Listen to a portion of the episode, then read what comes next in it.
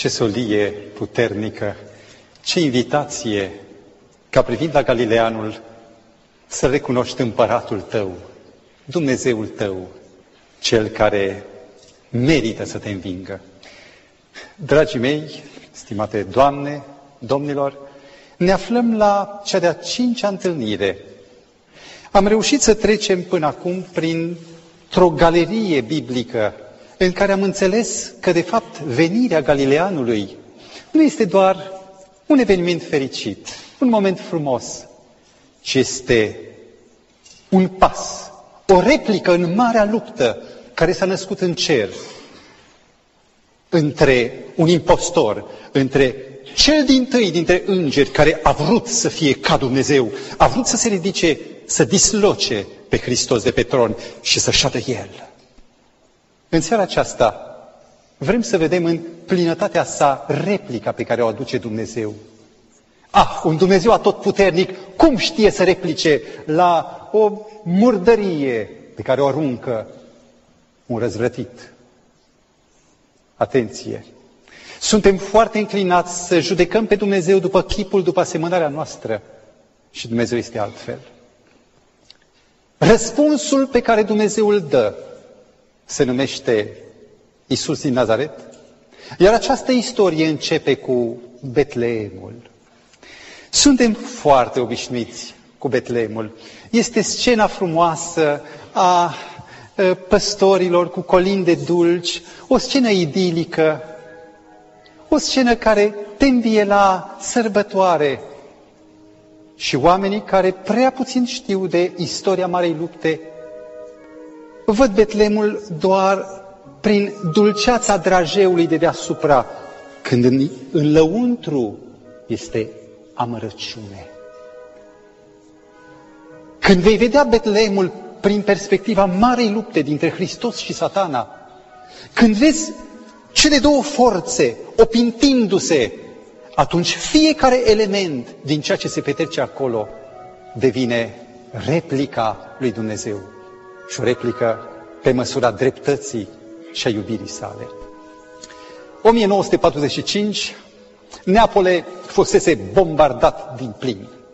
Și pe lângă hoții care mișunau de obicei în Neapole, s-a adăugat aproximativ 3.000 de copii și adolescenți care n-aveau niciun căpătâi și se refugiaseră la, uh, în gară, în zonele pline de oameni populate și deveniseră legiunea de operare a celor mai mari, care îi trimiteau la vânat. Ce ai putea face pentru acești copii? S-a întrebat un tânăr preot catolic de 25 de ani, pe nume Mario Borelli, și cu sufletul lui arzând pentru mărunțișul ăsta de pe stradă, care mișună, a spus, voi face ce a făcut Hristos. Luni de zile au urmărit felul lor de a vorbi, au urmărit uh, unde stau, ce fac, și apoi într-o zi intră pe nepregătit în scenă un golan mare, care cerșește comic și evlavios, care a învățat limbajul, vorbește în limba lor, care mănâncă și el împreună din tinechelele în care își încălzeau ceva mâncare deasupra focului, care doarme pe grilele, grilajul de la subsolul, unde venea ceva căldură, acoperindu-se cu ziare. Încet, încet copiii se adună în jurul lui pentru că le știe. Numele le spune snoave.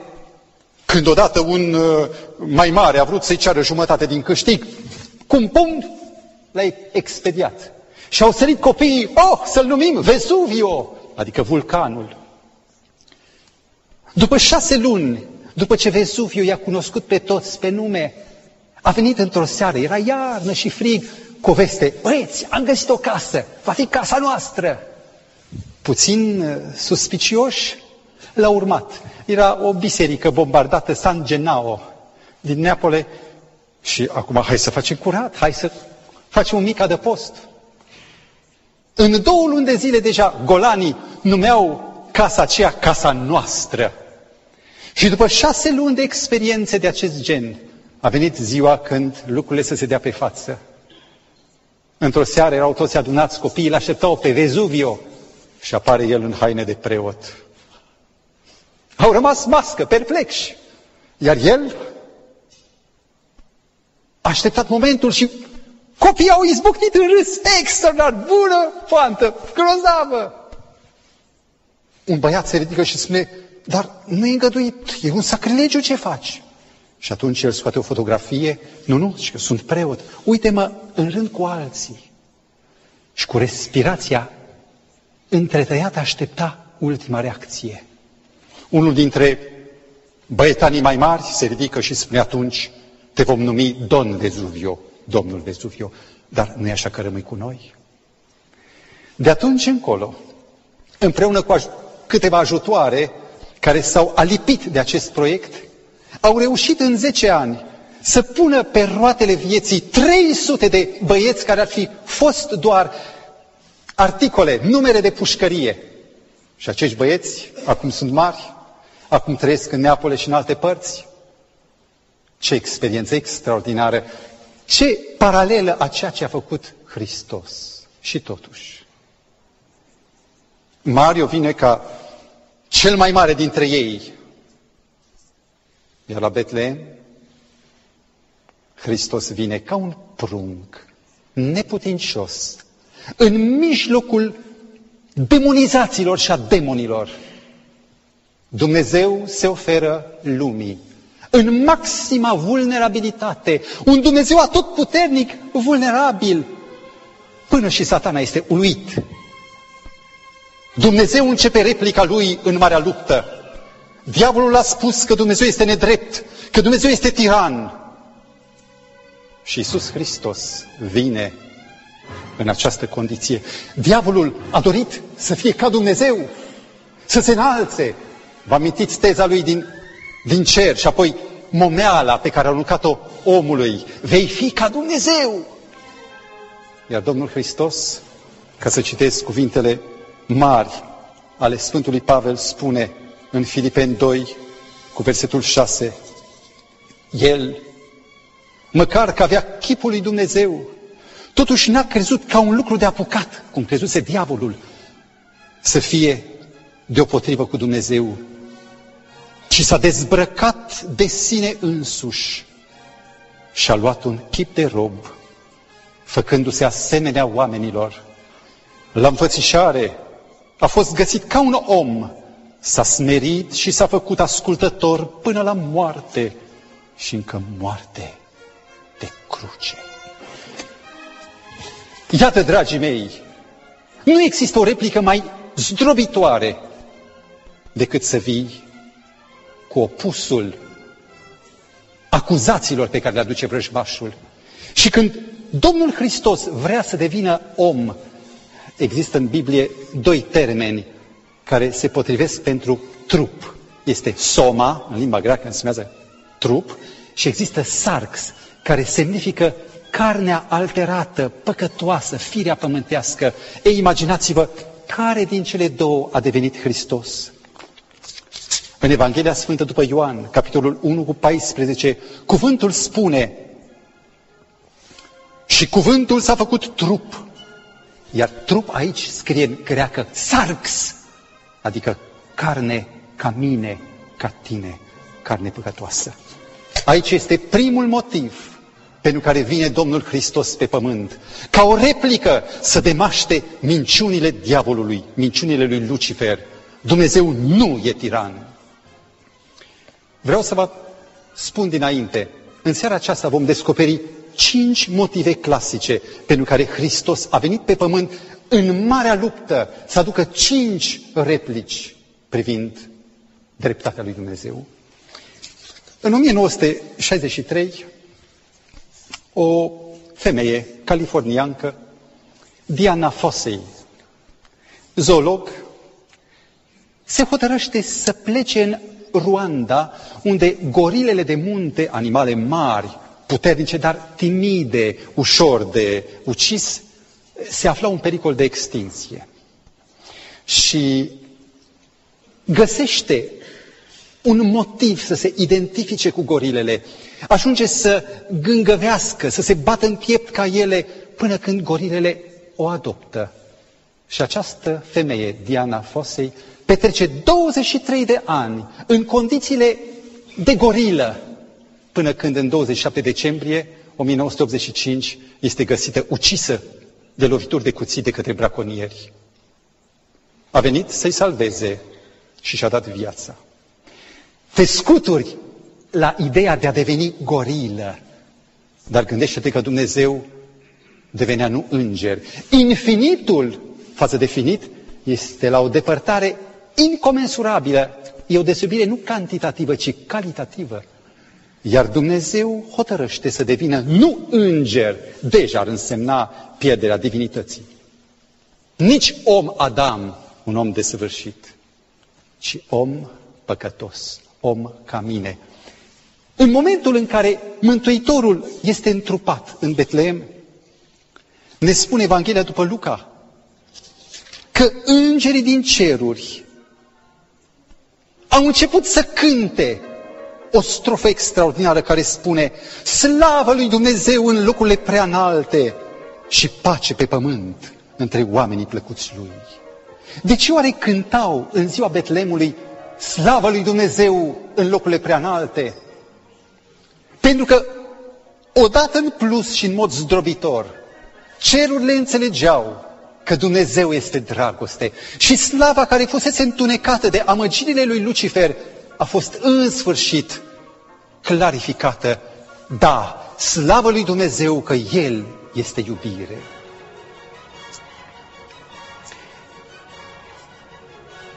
Al treilea motiv se leagă de o nevoie pe care o am eu și o ai tu. Am avut odată pasiunea să am un acvariu marin cu apă salină, sărată. Ca să întrețin un acvariu marin este un lucru foarte dificil. Totuși, mi-am cumpărat un laborator chimic portabil care să monitorizeze nivelul nitraților și amoniacului. Cu o pompă introduceam regulat vitamine, antibiotice și enzime suficiente ca peștilor să le meargă bine. Apoi filtram apa prin fibre de sticlă și cărbune și expuneam apoi razelor ultraviolete. Și după ce am făcut totul, nu e așa că peștii mei dovedeau recunoștință și mulțumire față de mine? Din potrivă. De fiecare dată când umbra mea cădea peste acvariul, ei o zbugheau în cea mai apropiată scoică. În continuu mi-arătau o singură emoție, frica. În ciuda faptului că ridicam capacul acvariului și le dădeam mâncare de trei ori pe zi, ei răspundeau la fiecare vizita mea printr-un semnal clar ca să pricep că intențiile mele îi torturau. După ani de zile, tot n-am reușit să-i conving de bunele mele intenții. Pentru ei, eram un Dumnezeu. Eram prea mare pentru măsura lor. Acțiunile mele erau de, de neînțeles. Faptele mele Faptele mele de har erau percepute ca acte de cruzime. Încercările mele de a-i vindeca, ei le pricepeau ca nimicire. Și ca să le pot schimba percepția, am înțeles că ar fi fost nevoie de un fel de întrupare. Ar fi trebuit să devin pește și să vorbesc limba pe care ei erau în stare să o înțeleagă. Eu, omul, aveam nevoie ca Hristos să devină om, ca să-L pot vedea, vedea pe Dumnezeu așa cum este El și să-L înțeleg în toată adâncimea soliei și adevărului Său. Au arabii un strigă de luptă, mare este Allah! Iar aici, la Betleem, te uiți și spui, mic e Dumnezeu. Aceasta este slava umilinței pe care Hristos n-a avut-o în cer. A căpătat-o aici pe pământ, făcându-se mic, făcându-se vulnerabil. Luați seama, prieteni, nimeni de pe pământ nu-și alege vreodată neamul în care să se nască, părinții, locul. Singurul din univers care a avut acest privilegiu a fost Fiul lui Dumnezeu Isus Hristos. Și El ales timpul. Știi ce timp? O epocă când Palestina se afla sub teroarea unui tiran cumplit, îl chema Irod. Cineva compara perioada aceasta cu Rusia din timpul lui Stalin al anilor 1930. Uh, Cezar Augustus, la o festină, la un banchet, spunea aș vrea mai degrabă să fiu porcul lui Irod decât fiul său. De ce? Pentru că Irod ucisese doi fii și mama lor, pe mama lor, dar porci nu omora pentru că nu mânca porc. Hristos a fost singurul care și-a ales mama. O fată adolescentă. Vă dați seama ce procese, ce probleme necăsătorită la casa părinților și să rămâi în așteptarea unui copil. Și apoi logodnicul, cu siguranță va fi o logodnă ruptă, cum era cât ce să se întâmple. Iar fata aceasta spune simplu, chiar dacă nu știu de bărbat, dar facă-mi se după cuvintele tale. Maria este cea din tâi care gustă tot amarul zdrobirii și al umilinței. Și apoi locul să se nască. Iosif s-a dus după porunca împăratului să se înscrie, să facă act de prezență la recensământ. Și ca să o protejeze pe Maria în momentul nașterii de gurile satului și de alte efecte nenorocite, a luat-o cu el, nu trebuia să dar a luat-o cu el. Și când a ajuns în Betlehem, nu era loc. Un singur loc se cheamă grajdul. Cercetează istoria, prietene, și vei vedea cine s-a mai născut în grajd. A intrat vreodată în grajd? Eu știu cum e. Un miros pătrunzător care îți tai respirația. Un abur nesănătos. Mai bine prefer în curte să naști în câmp, dar nu în grajd. Și Hristos alege grajdul.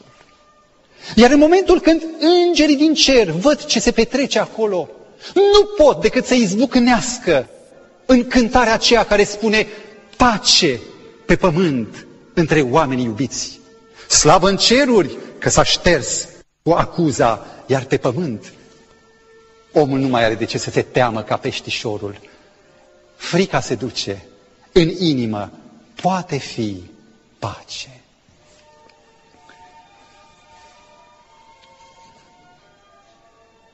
Copilul a crescut. Și dacă ar fi fost să aleagă, și uite că putea să aleagă unde să se nască, unde să crească, cu siguranță că Palestina avea o zonă bună, o zonă privilegiată, se numea Iudeea, cu capitala Ierusalimul. În schimb, Galileea, singura porțiune verde, eh, cu adevărat mănoasă, era locul de apucat pentru toți cei care vreau să învârtă o afacere bună. Acolo erau greci, erau sirieni, erau arabi, erau și iudei dornici de îmbogățire. Galileea era un hibrid numit Galileea neamurilor. Iar ca oraș, un oraș mic numit Nazaretul. Știai că Nazaretul nu se găsește nici măcar menționat între cele 63 de orașe cu importanță din Galileea în Talmud, atât de neînsemnat. Și nu doar neînsemnat, dar atât de rău. În momentul în care Filip, apostolul, îi spune lui Natanael, știi că l-am găsit pe Mesia, Iisus din Nazaret? Natanael se cutremură și spune, cum? Poate să iasă ceva bun din Nazaret? La numai 5 km de Nazaret se afla cetatea capitală a Galilei, Seforis, fusese distrusă de Irod și reconstruită apoi din temelii într-o asemănare a orașelor, a cetăților grecești. Avea băi publice, avea anfiteatru, avea uh, gimnasium, vile minunate. Nici o singură dată Evanghelia nu menționează Seforis. Pentru că Dumnezeu nu a vrut să se reflecte prin slavă și măreție, ci prin smerenia, prin zdrobirea. Nu prin mă voi înălța, ci mă voi smeri, mă voi zdrobi. Și apoi, până la 30 de ani, viața lui de Nicolae Notovici nu știa ce scrie la Marcu, capitolul 6, cu versetul 3. De aceea și-a permis să brodeze pe o poveste Ascultă, Marcu 6 cu 3. Oamenii spuneau, nu este acesta tâmplarul, feciorul Mariei? Oamenii îl știau de tâmplarul. Nu era doar fiul tâmplarului, era acela care în fiecare zi mergea și venea de la atelierul de tâmplărie. Cel care probabil ca și tatăl său lucrase în Seforis pentru o pâine, cea de toate zilele. Motivul pentru care Mântuitorul alege Galileea, vorbită de rău, acea Galileie în care oamenii nici nu știau să vorbească ebraica bine, atenție ce vă spun. Când venea un galilean în uh, sinagogă, nu îi se dădea să citească din Scripturi, pentru că mai întâi nu știau ebraică decât aramaică și aceea un dialect, iar când vorbeau ebraică era așa de noduros încât oamenii nu vreau, mai bine să nu citească. Și Hristos alege cele mai defavorabile condiții ca viața Lui, acesta este al patrulea motiv, să poată să fie pentru noi criteriu. Așa trebuie trăit. În cele mai dificile, în cele mai nenorocite condiții, poți și tu să trăiești cum am trăit eu. Eu am fost mai defavorizat ca tine, spune Hristos. Tu n-ai niciun motiv să spui că nu se poate, privește la mine. La 30 de ani, când Mântuitorul lucra la bancul de lucru, un ecou vine de la Iordan. Ecoul lui Ioan Botezătorul. Este vorba de botez. Glasul din pustie se face auzit.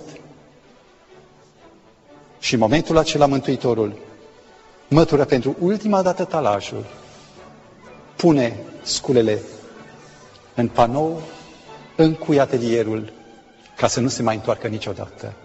Acolo la Iordan, prin botezul său, Iisus Hristos se identifică cu păcătosul. El nu avea nevoie să-și mărturisească păcatele, dar el se face mic, se zdrobește pentru ca să devină ca mine, să devină ca tine. Și după momentul botezului, însoțit de ucenici, merge să predice o evanghelie pe care o găsesc cel mai frumos redată, succint, esențial, în Evanghelia după Marcu, capitolul 1, versetul 15.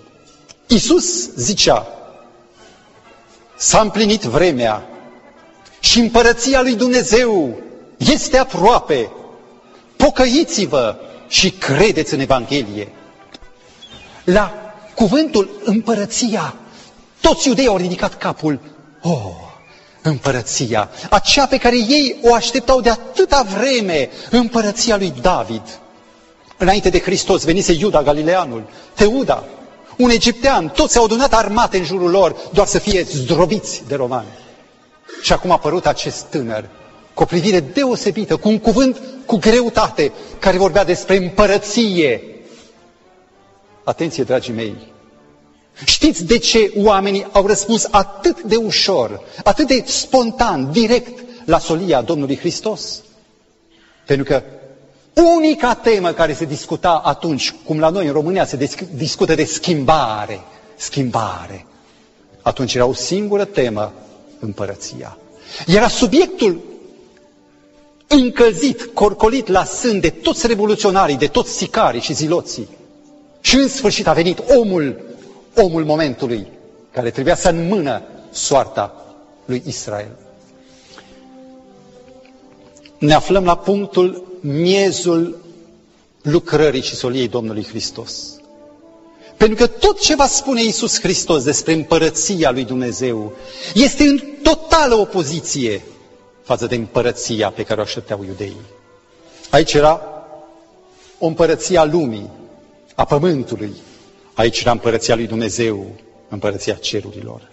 Această împărăție se realiza politic. Trebuia să lucrezi politic. Aceasta trebuia să se realizeze spiritual. Prima avea de a face cu masele, cu mulțimile. A doua avea de a face cu individul, cu omul personal. Ca să poți conduce politic, trebuia putere, să administrezi puterea în partea aceasta altă. Ca să poți să câștigi individul, trebuia iubire. Prima cerea revoluție exterioară. A doua cerea o revoluție a inimii.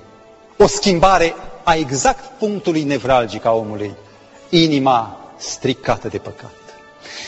Și în acest cuvânt pe care Hristos l-a rostit de prima dată împărăția, în acest cuvânt se află miezul tensiunii care se va desfășura din ce în ce mai ambalat și mai dramatic în viața Domnului Hristos.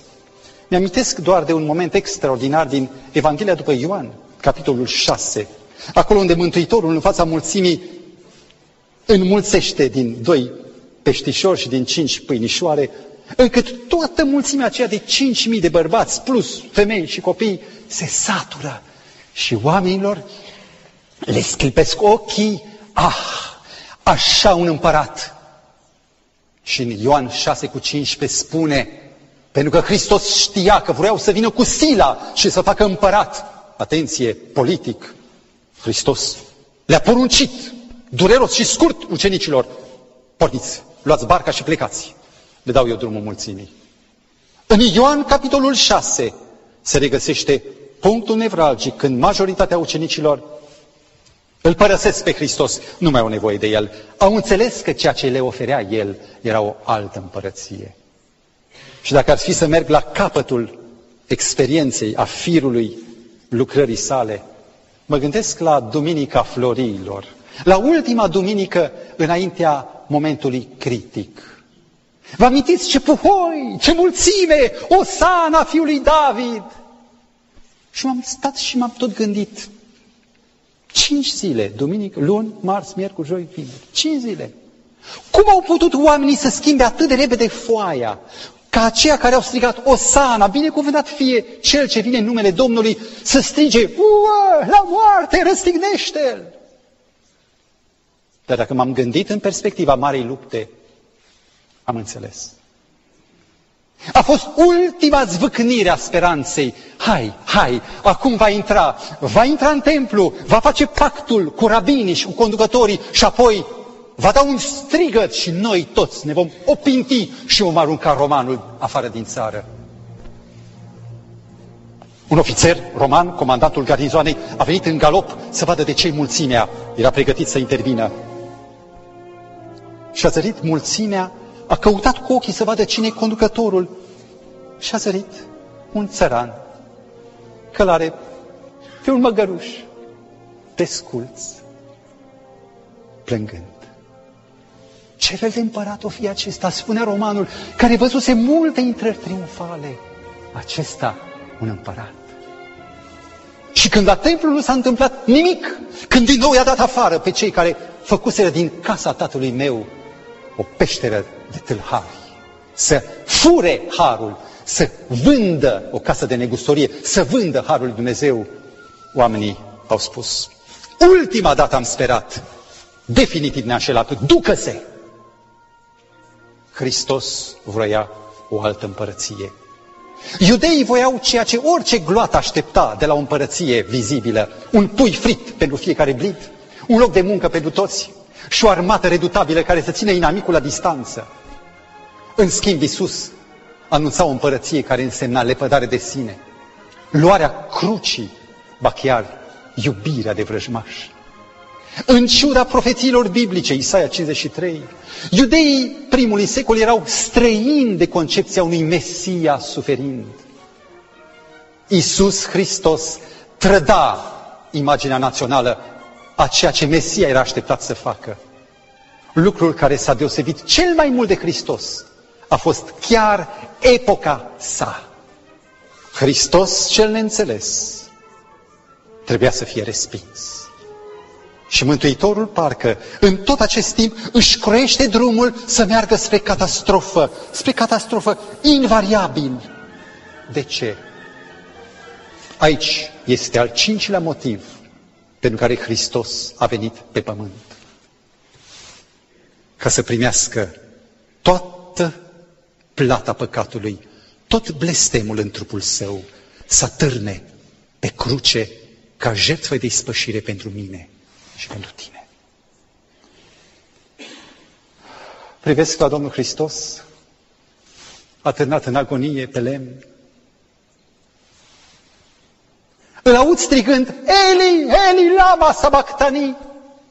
care tălmăcit însemnează, Dumnezeule, Dumnezeule, pentru ce m-ai părăsit? Mi-amintesc pe mama mea, care a început să citească din Biblia pe care eu adusesem. Și a șters lacrimile și a spus, o, oh, nu. Nu se poate ca Dumnezeu să-l fi lepădat. Doar era Fiul lui Dumnezeu. Și Dumnezeu nu putea să joace o scenă, să simuleze moartea, să simuleze agonia, dar pe el nu l-a durut, că era Dumnezeu. Nu e așa? Că nu l-a durut. Și a trebuit să-i spun, nu, mama. Dumnezeu l-a lepădat. Cum să-l lepăde? Oare chiar l-a lepădat cu adevărat? Auziți, dragii mei, în momentul când Hristos a luat tot păcatul meu și al tău asupra sa, când a devenit purtătorul blestemului și al pedepsei, Tatăl și-a întors fața de la el și nu a mai putut privi la el pentru că el devenise păcat și Dumnezeu este prea curat să poată privi, accepta păcatul. Hristos s-a făcut blestem pentru noi. Da, Hristos a murit lepădat și uitat. Tatăl îl abandonase. Dar această moarte pe care Mântuitorul o încasează de plin este suprema confirmare în marea luptă din cer și de pe pământ cu privire la caracterul protagoniștilor. În momentul când Mântuitorul strigă, s-a sfârșit, cerul întreg, stadioanele s-au ridicat în picioare și au strigat, amin, s-a sfârșit. În ceruri, marea luptă s-a încheiat. Diavolul a pierdut ultimul firicel de simpatie din partea noastră. Cu adevărat, nu se poate altfel. Iar pentru noi, pământenii, sângele acela care a curs din rană se va dovedi în vecii vecilor forța și puterea prin care Dumnezeu lucrează cu păcătosul. 1955. Cinci misionari americani se hotărăsc să pătrundă în Ecuador, într-o zonă de junglă, în tribul Auca, un nume, o poreclă dată tot de băștinaș, care înseamnă sălbaticii. Tribul Auca nu avusese niciun fel de contact cu civilizația. Era un trib extraordinar de agresiv și speriat, datorită nenorocirilor pe care le-au suferit de la primii oameni purtătorii civilizației. Într-o zi, o fetiță fuge din trib, datorită faptului că părinții ei sunt uciși, și se refugiază la stațiunea misionară. Pe fetiță o cheamă Dayuma și ea devine cartea lor, profesorul de limba al misionarilor. Pilotul Nate Sand, unul dintre cei cinci, reperează un sat și timp de trei luni de zile, zburând deasupra lor cu un coș, începe un contact de prietenie și de relații, de legături. După trei luni de zile, la 3 ianuarie 1956, s-au hotărât să coboare în junglă. Era la malul unui râu. Au coborât. Trei zile n-a venit nimeni. Pe 6 ianuarie au avut primul contact și transmiteau mesaje radio la cei de la stațiune. Apoi s-a făcut liniște. Pe 8 ianuarie, îngrijorați, niște misionari colegi au luat un alt avion misionar și au zburat doar să descopere cinci trupuri măcelărite de Auca. Acolo, lângă malul râului, la dorința soțiilor, i-au îngropat.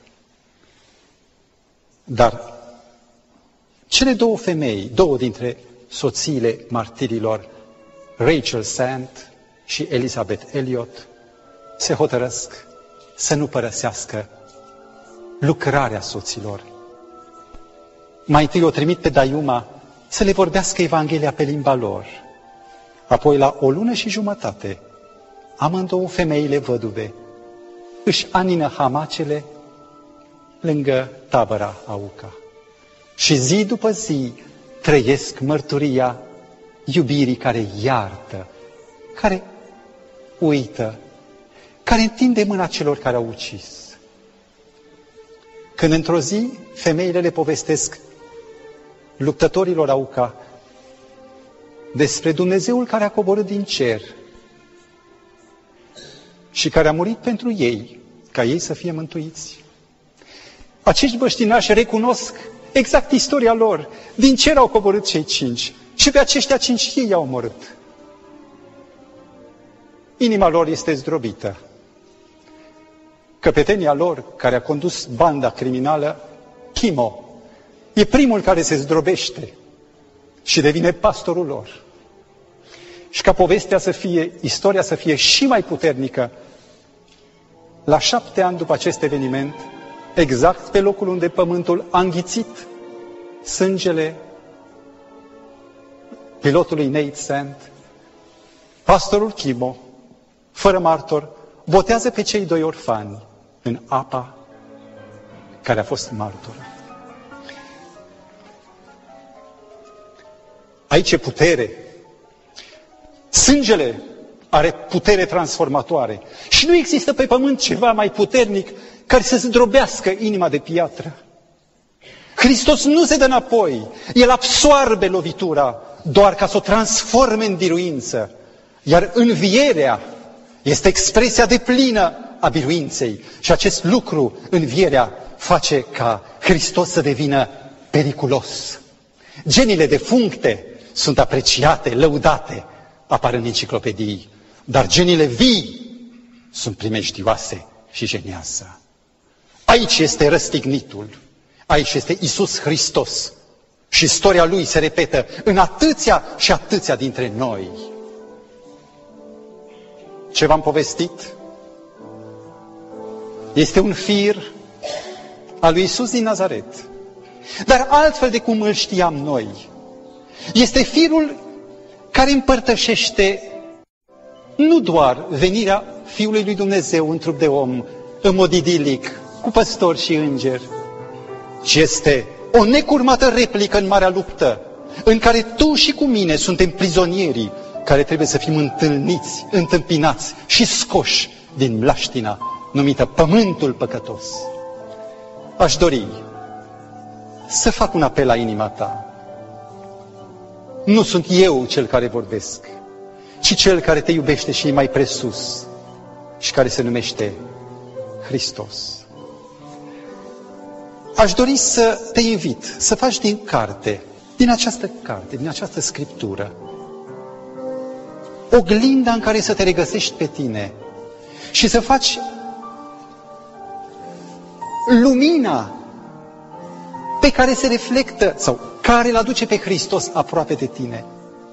Aș dori să faci de Iisus Hristos subiectul căutării tale și al răspunsurilor pe care le ai. Mi-amintesc de o istorie extraordinară petrecută în uh, Corea, în războiul dintre Corea de Nord și Sud, 1950-53.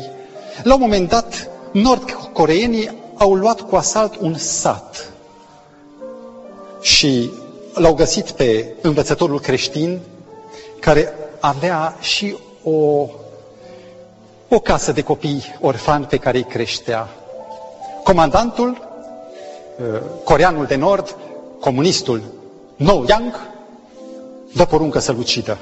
Când însă află de copiii aceștia, hotărăște să schimbe condamnatul și în locul tatălui să fie împușcat fiul lui de 19 ani. Băiatul a fost ucis sub ochii tatălui.